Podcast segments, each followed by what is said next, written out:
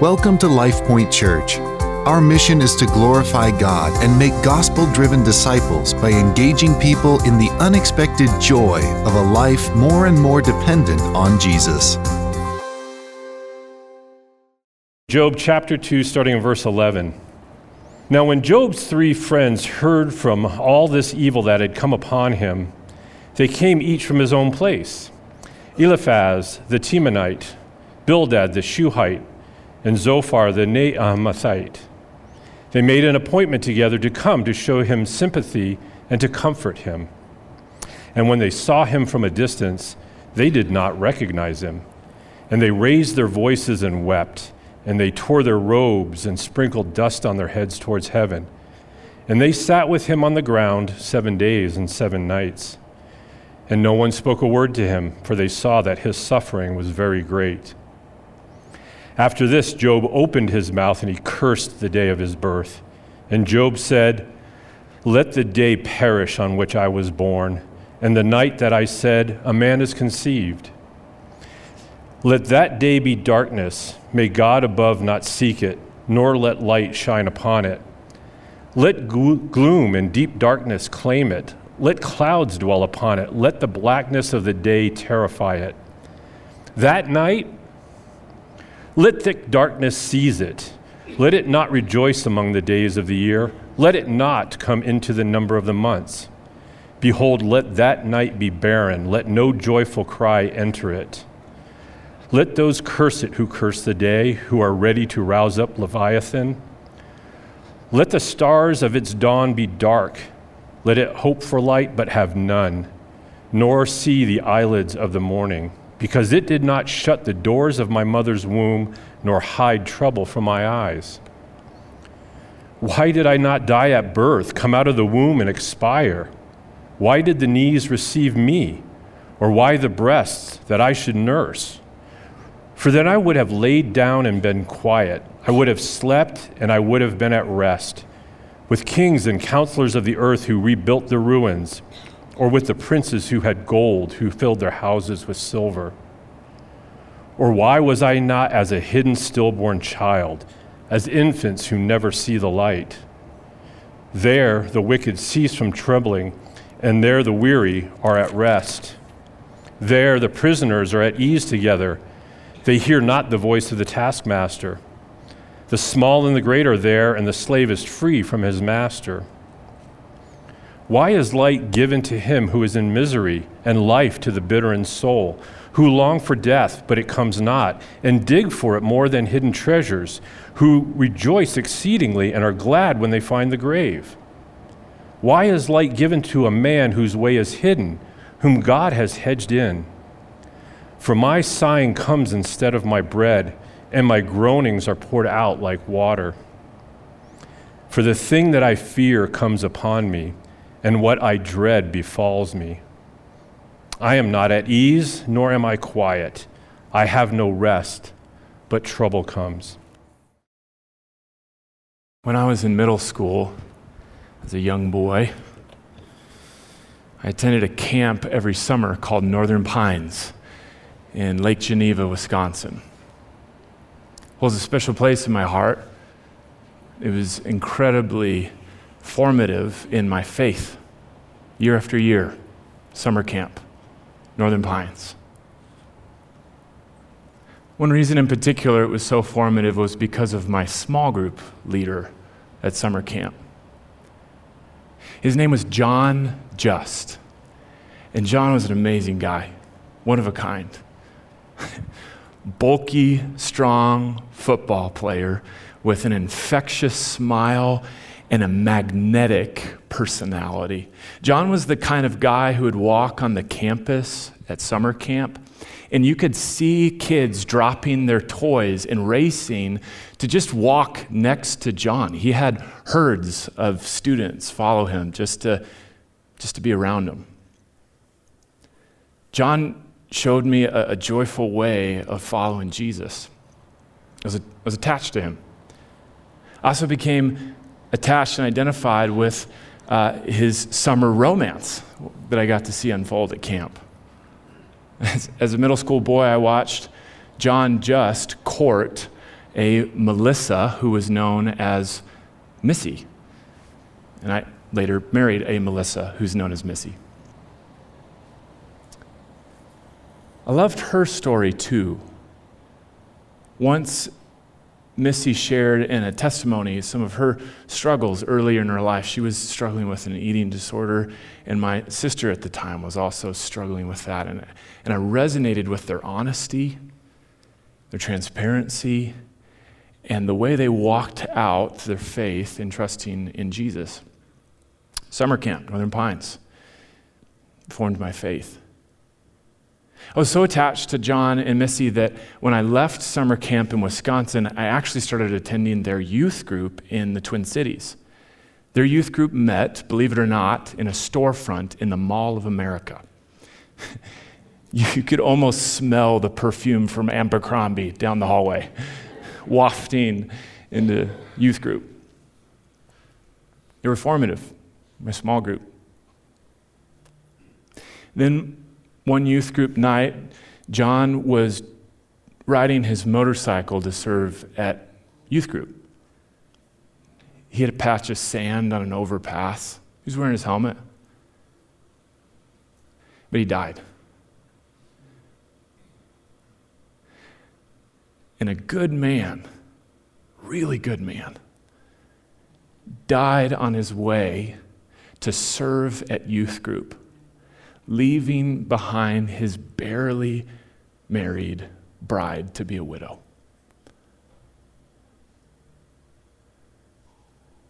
What do you do with that? How, how do you respond to suffering?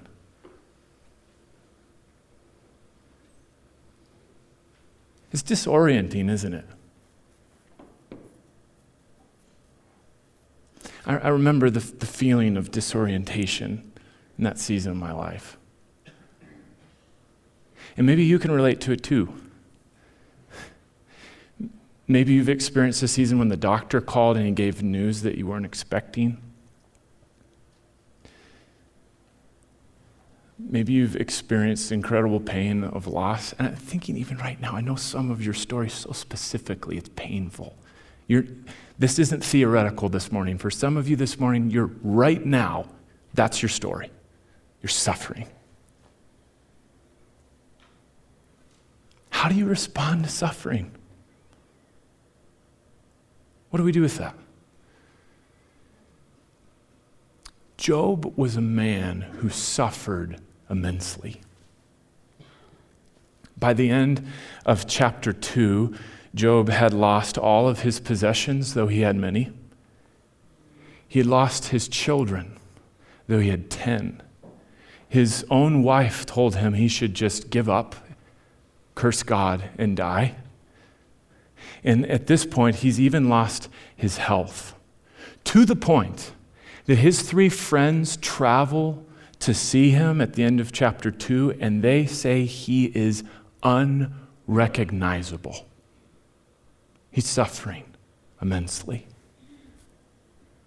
What do you do with that? How do you respond to suffering? And then in Job chapter 3, after seven days of silence, not a word is spoken, Job opens his mouth and he responds to suffering. How does he respond? In a sense, Job has a complaint.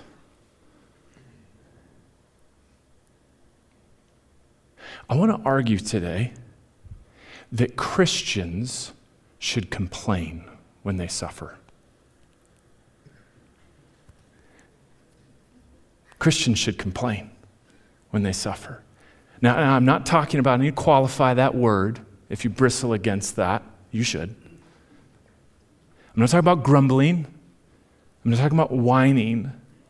I'm talking about a form of complaint in the Bible that we call lament. Godly lament. And I want to argue that Christians should do that when they suffer. But I'm going to qualify and, and, and share with us today from Job 3 how Christians should complain. And I want to argue today that godly lament, godly lament is three things. Godly lament is invited, not unwelcomed. It's vertical, not horizontal. And it is an expression of faith, not unbelief. That's where we're going. Let's open our Bibles, Job 3. See it with me. How should we respond to suffering? Godly lament, first, is invited, not unwelcomed. What do I mean? Look at Job 3 with me. Job 3 is a poetic lament from Job in three sections. In verses 3 through 10, we see Job cursing the day of his birth. Look at verse 1 with me. He says, Let the day perish on which I was born. Strike it off the calendar. My birthday, wish it didn't exist on the calendar. And then in verse 11 through 19, the next section, Job gives a reason for cursing his birthday, saying that it would have been better that he had never been born. Verse 11, why did I not die at birth? And here's the reason, verse 13. For then I would have laid down and been quiet. I would have slept, and then I would have been at rest. Do you hear agony in his voice? He's saying, My suffering is so immense, the peace of death would be preferable. Now, a caution here Job, in the rest of the chapters, he will continually uphold the value of life. He, he is not contemplating suicide, but he is grieving so tremendously that he is jealous and envious of kings and servants who are at rest. They don't have to deal with grabbing pieces of broken pottery and scraping the boils on his skin. Agony, pain, lament. In the final section, in verse 20 through 26, Job begins to unpack this imagery that you'll see throughout the book of Job of light and darkness. Job questions why those who suffer so tremendously are given the light of life. Look at verse 20. He says, Why is light given to him who is in misery, and life to the bitter in soul? Job is truly bitter in soul. He's suffering.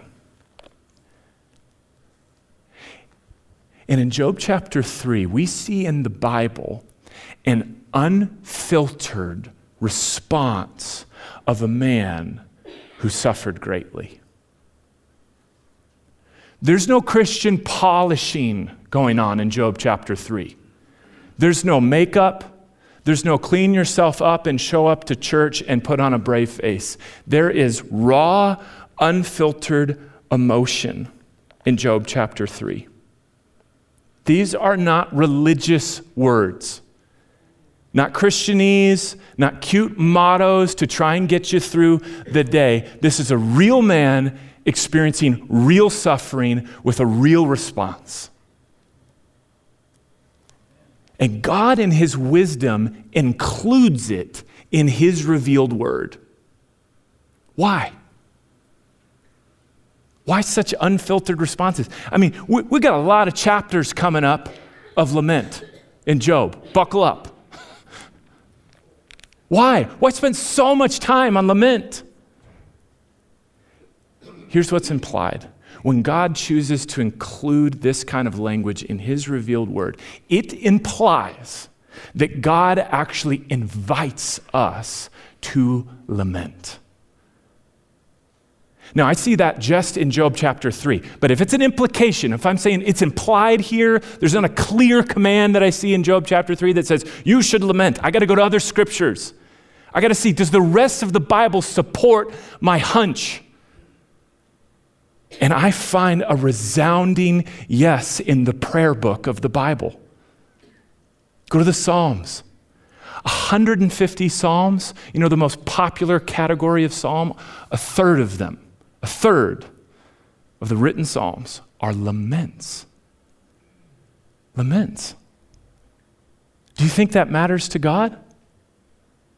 Is that a priority? Why would God include laments in the prayer book of his people? The hymnal from the very beginning is songs of God's people crying out in their pain. You see, I find confirmation in the Bible that God actually invites lament. Godly lament is invited, not unwelcomed. It's invited. Let's look at one example. I could go to, there's a third of the Psalms we could look at. Let's pick one Psalm 142. Let's see it on the screen, maybe. Yeah, with my voice, with my voice, I cry out to God. With my voice, I plead for mercy to the Lord. I pour out my complaint. Complaint. That's why I said Christians should complain. Christians should complain. I'm frustrated by those words, by the way. I wish that the Bible had neat categories for good complaining and bad complaining. I'm frustrated by the English language because I, I, have to say Christians should complain, but then I have to qualify it with all these things because we get the wrong idea with complaint. But the Bible uses the word complaint for complaining, and it uses it for good complaining and bad complaining. So we just got to be careful. There it is complaint. Psalm 142. God invites complaint. It's not unwelcomed. It's not unwelcomed. That bristles against my reasoning. You see, I, I, don't think, I wouldn't think naturally that God would invite that. Shouldn't we just put on a brave face when we suffer? Shouldn't we be cheery? Wouldn't God be more honored by that? No, no, no. The God who chooses to reveal himself as he is, he actually invites complaint. How do you respond to suffering? Do, do you bottle it in? Do, do you try to ignore it? Do you, when you are in great suffering, for fear of admitting that it's real, you, you just don't even say it. Because if you spoke it out loud, then you, you have to face the truth that this really hurts. How do you respond to suffering? How do you respond to suffering? Godly lament is invited, not unwelcomed. The laments of the Psalms and in Job 3 give us permission for an honest response to suffering. True emotion unfiltered, in the full spectrum. You've got laments of confusion and laments of anger, laments of fear and laments of sorrow, the full spectrum of human emotion and experience. There is no stoicism in Christianity. You're not meant to be a stoic. Emotions are a part of who we are, and God invites them. Christians should complain. Godly lament, I'm arguing, is invited, not unwelcomed. How do you respond to suffering? I, I hear you thinking right now, he just said Christians should complain. You've got a lot of reasons I'm wrong. And that, that's for good reason. You should be thinking that way. Because aren't you asking questions right now like Christians should complain? Come on. What does that mean, Zach? Do you, just, do you just let it rip? Should we be a whiny people? Is that what we should be? Just crying out at all times? Is that what you're really saying? Are there really no qualifications to our lament? Just let it rip. No. No, I want to take our cue from the Bible itself. If we're going to learn the language of lament, let's study the author of language himself, the one who gives words to godly lament. Here's why it's important for us to get this right. Let's just turn up the heat and uh, feel how important it is to get lament right. Lament has a couple different outcomes. Sometimes in the Bible, when Christians or, or followers of God lament, it is met with blessing, like in the Psalms. A psalm of David, lamenting, blessing. Let, let me put your complaint in the Bible for us to read thousands of years later. That's blessing. Sometimes in the Bible, when people complain, it's meant with judgment. Judgment. You want to give an example? Let's get scary. Let's go to Numbers. Numbers 11. 1 through 2. God has rescued his people out of slavery in Egypt. He has split the sea. He is providing manna for them, and the people complain. They complain. And how does God respond? Numbers 11. I got it on the screen so you don't have to flip, but you can flip. You can test me. It's there. I hope it's there. 11, 1 through 2. and the people, look at this word, complained in the here, I don't have it on the screen. I'm going to read it for you. Look at me. Numbers 11. and the people complained in the hearing of the Lord about their misfortunes. And when the Lord heard it, his anger was kindled. And the fire of the Lord burned among them and consumed some of the outlying parts of the camp. Whoa! Whoa! You have my attention. So some complaining is blessed, and some complaining leads to fire. I want to know what the difference is. I really do now. You have my attention, God. Christians should complain, but we should be careful. We should be careful.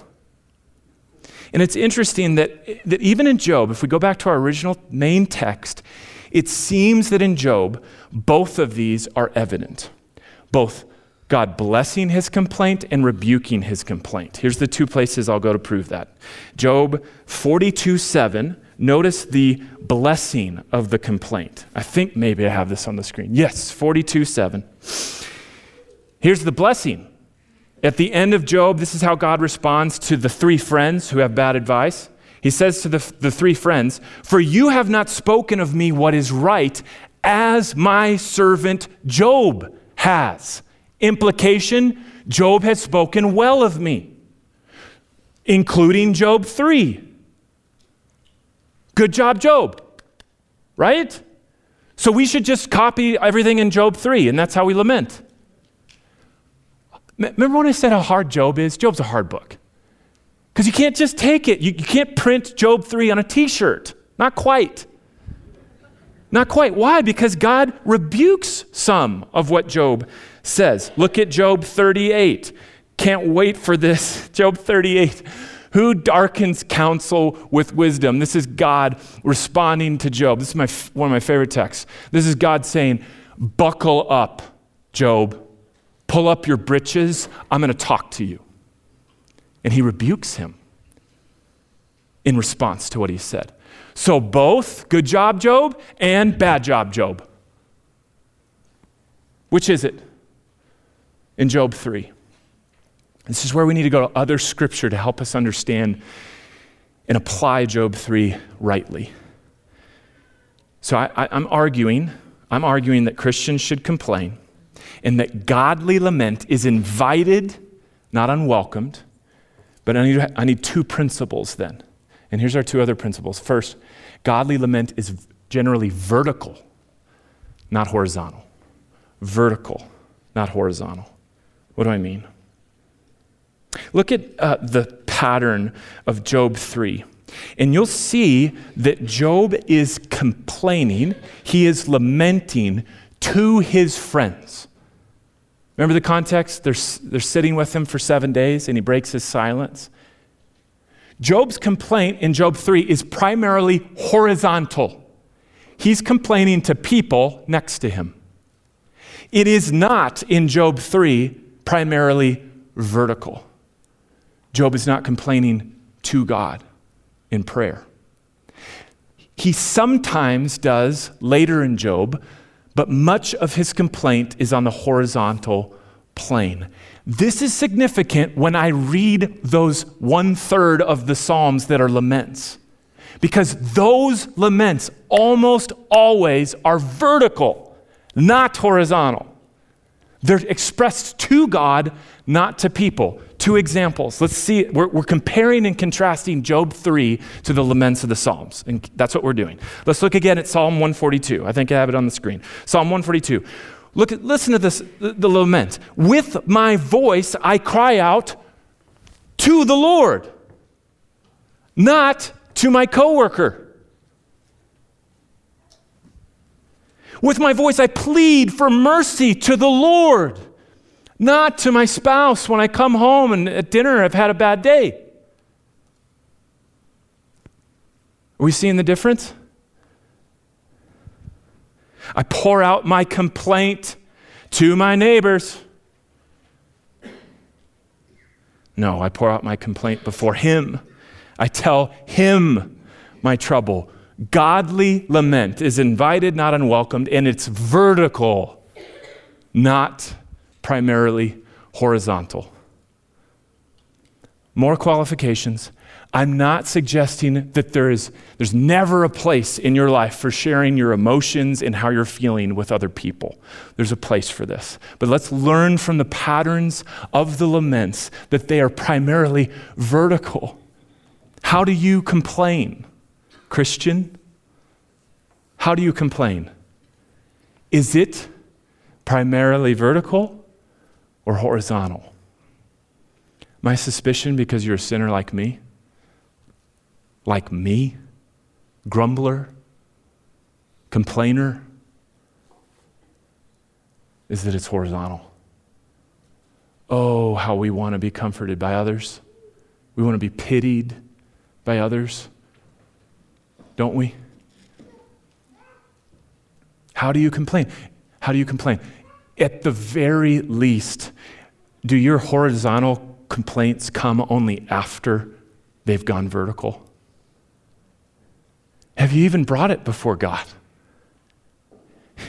In Numbers 11, isn't it interesting that the people of God, it says they complained in the hearing of the Lord, which is different than to the Lord. Did you catch that? They complained in the hearing of the Lord. Did you know, fun fact, all of your complaining is in the hearing of the Lord? Every bit of it, and mine, isn't it? But very little of our complaining is to the Lord. Vertical, not horizontal. Godly lament is invited, not unwelcomed. And godly lament is vertical, not horizontal. But finally, finally, godly lament is an expression of faith, not unbelief. Look at Job 3, and we'll see something surprising. Job 1 and 2, the great tension in heaven and the bet that Satan is making is that if you make Job suffer, he will curse God. That's what Satan says. Make him suffer, he'll curse you, God. What's noticeably missing in Job 3, even though there's a lot of cursing? You're not going to find it in Job 3. Job never curses God. He doesn't. He curses the day of his birth.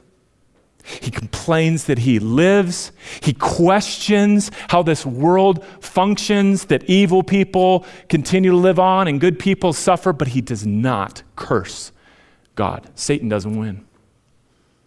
Not that bet. What's implied there? Even though this language in Job 3 is raw and emotive and he's experiencing horrible suffering, the, the reality is he never curses God because he trusts God enough to not curse him. He trusts God enough to not curse him. We said at the beginning of this series, the whole reason we're doing Job is so that you would be a Christian who, when you suffer, you would not curse God, but you'd worship him.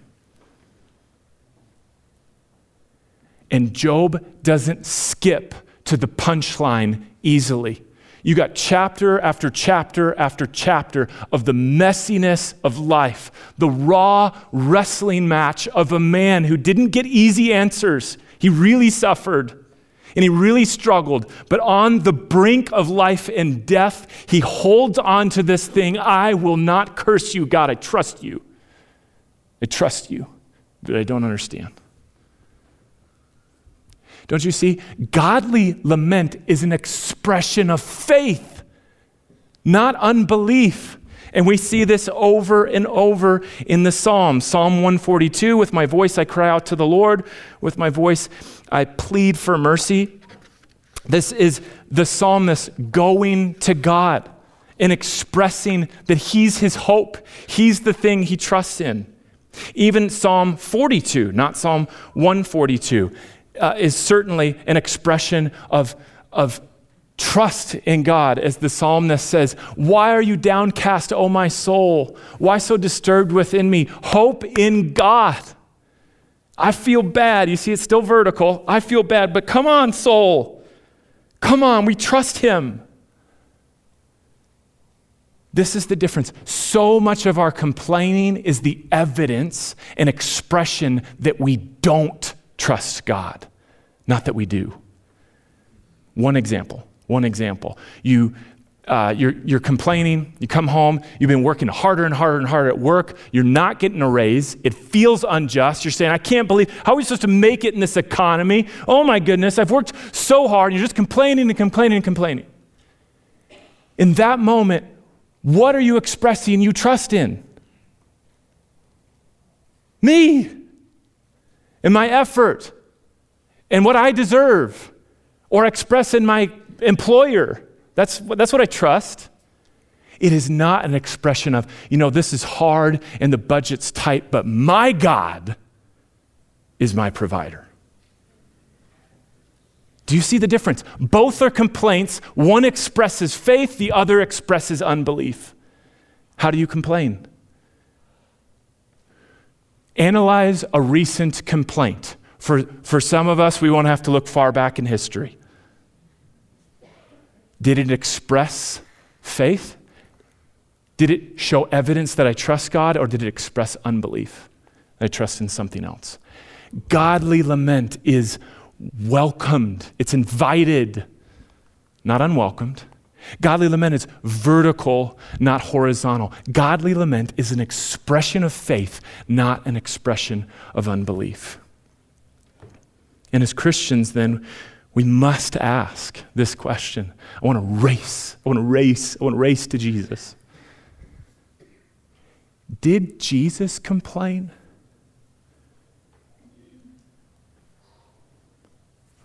Do you think Jesus complained? Could go to some other examples. Let's go to the best one. Matthew 27. The Son of God is hanging on a cross, having never committed a single sin in his life, yet bearing my sin and yours. And he says this Eli, Eli, Lama Sabachthani, which means, My God, my God, why have you forsaken me?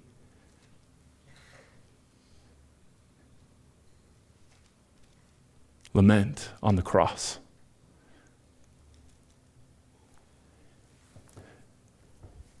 Do these three principles stand in the example of Jesus? Principle one Is lament invited, not unwelcomed? Yes. If the Son of God can cry out and lament on the cross, surely, surely God the Father invites it. Principle two is godly lament primarily vertical and not horizontal? To whom does Christ cry out to on the cross? Not his friends, but to God. Check. Principle three Does Jesus' lament express belief, not unbelief?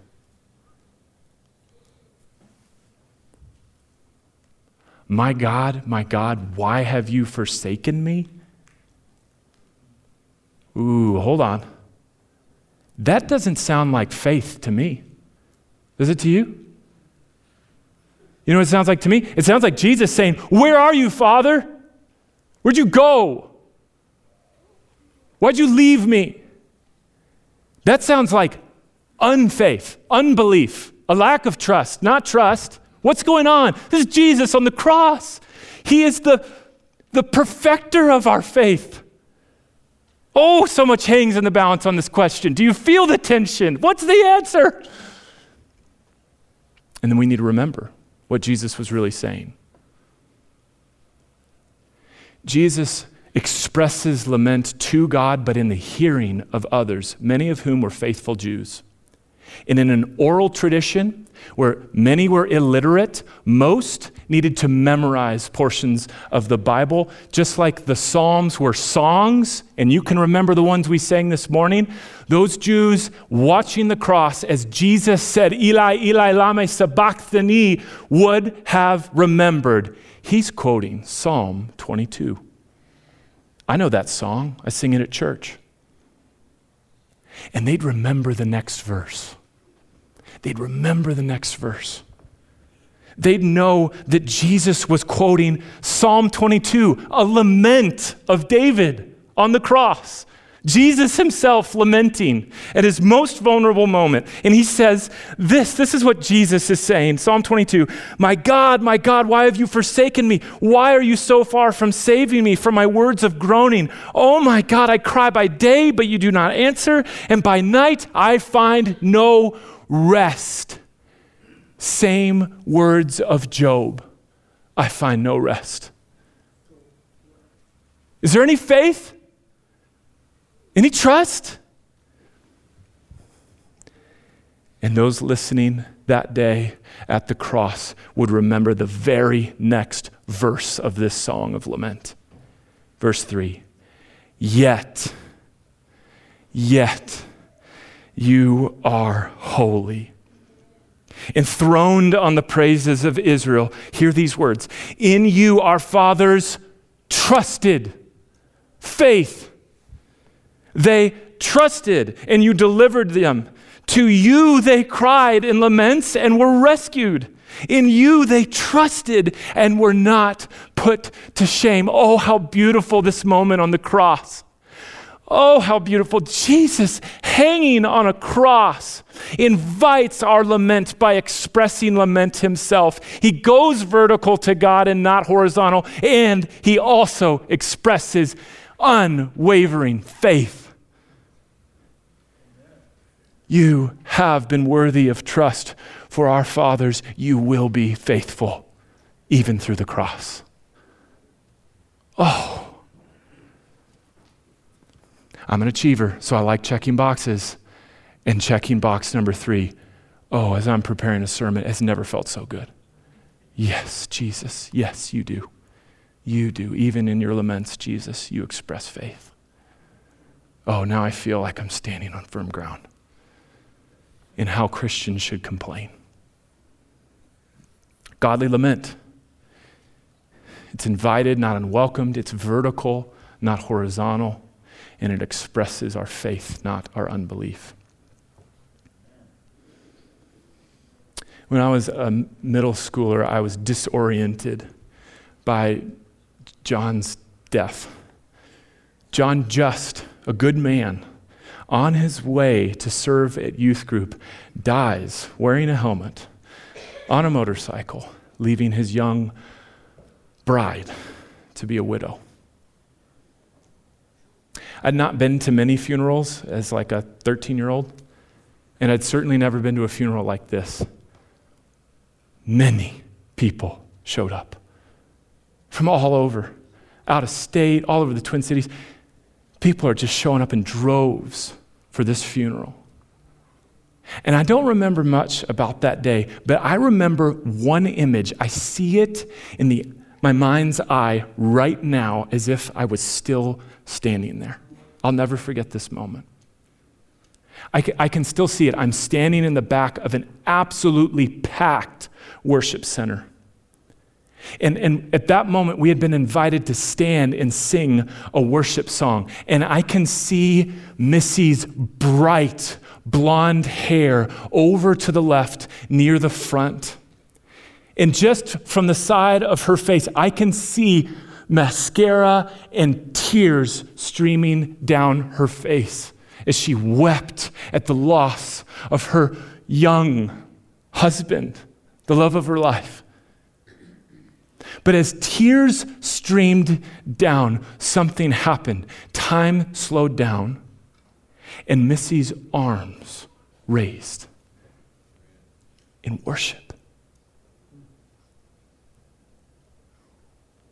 And every head in that room glanced over out of the corner of their eye, and they watched.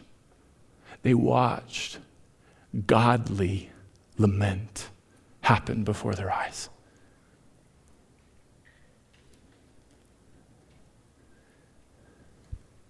In that moment, for Missy, the father was inviting her tears. Yes, daughter, cry out to me.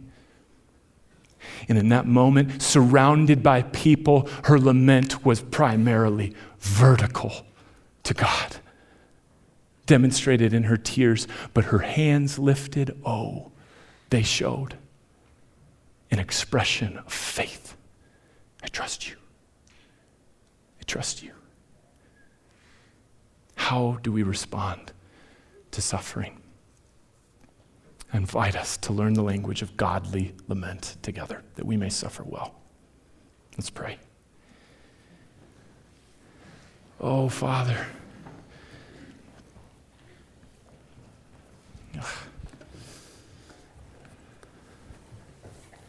I've prayed, I've prayed often, and I pray it even now, Lord, that your Spirit would be the one to do careful surgery on our hearts. Would your word be the tool to open up and expose, Lord, the layers of our complaint that does not honor you, but also expose, Lord, and open up a new pathway for us to be honest Christians, hopeful Christians, vertical Christians who cry out to you in these moments. I'm praying for those that are suffering right now, Lord, that they'd run to you, run to you, the only ground, the only hope that we have. And Lord, help us, Lord, grow now in the language of godly lament. Thank you, Lord, for this gift. And help us run to you now. In Christ's name, amen. That concludes LifePoint Church's podcast. For more information about our church, visit sharethelife.org.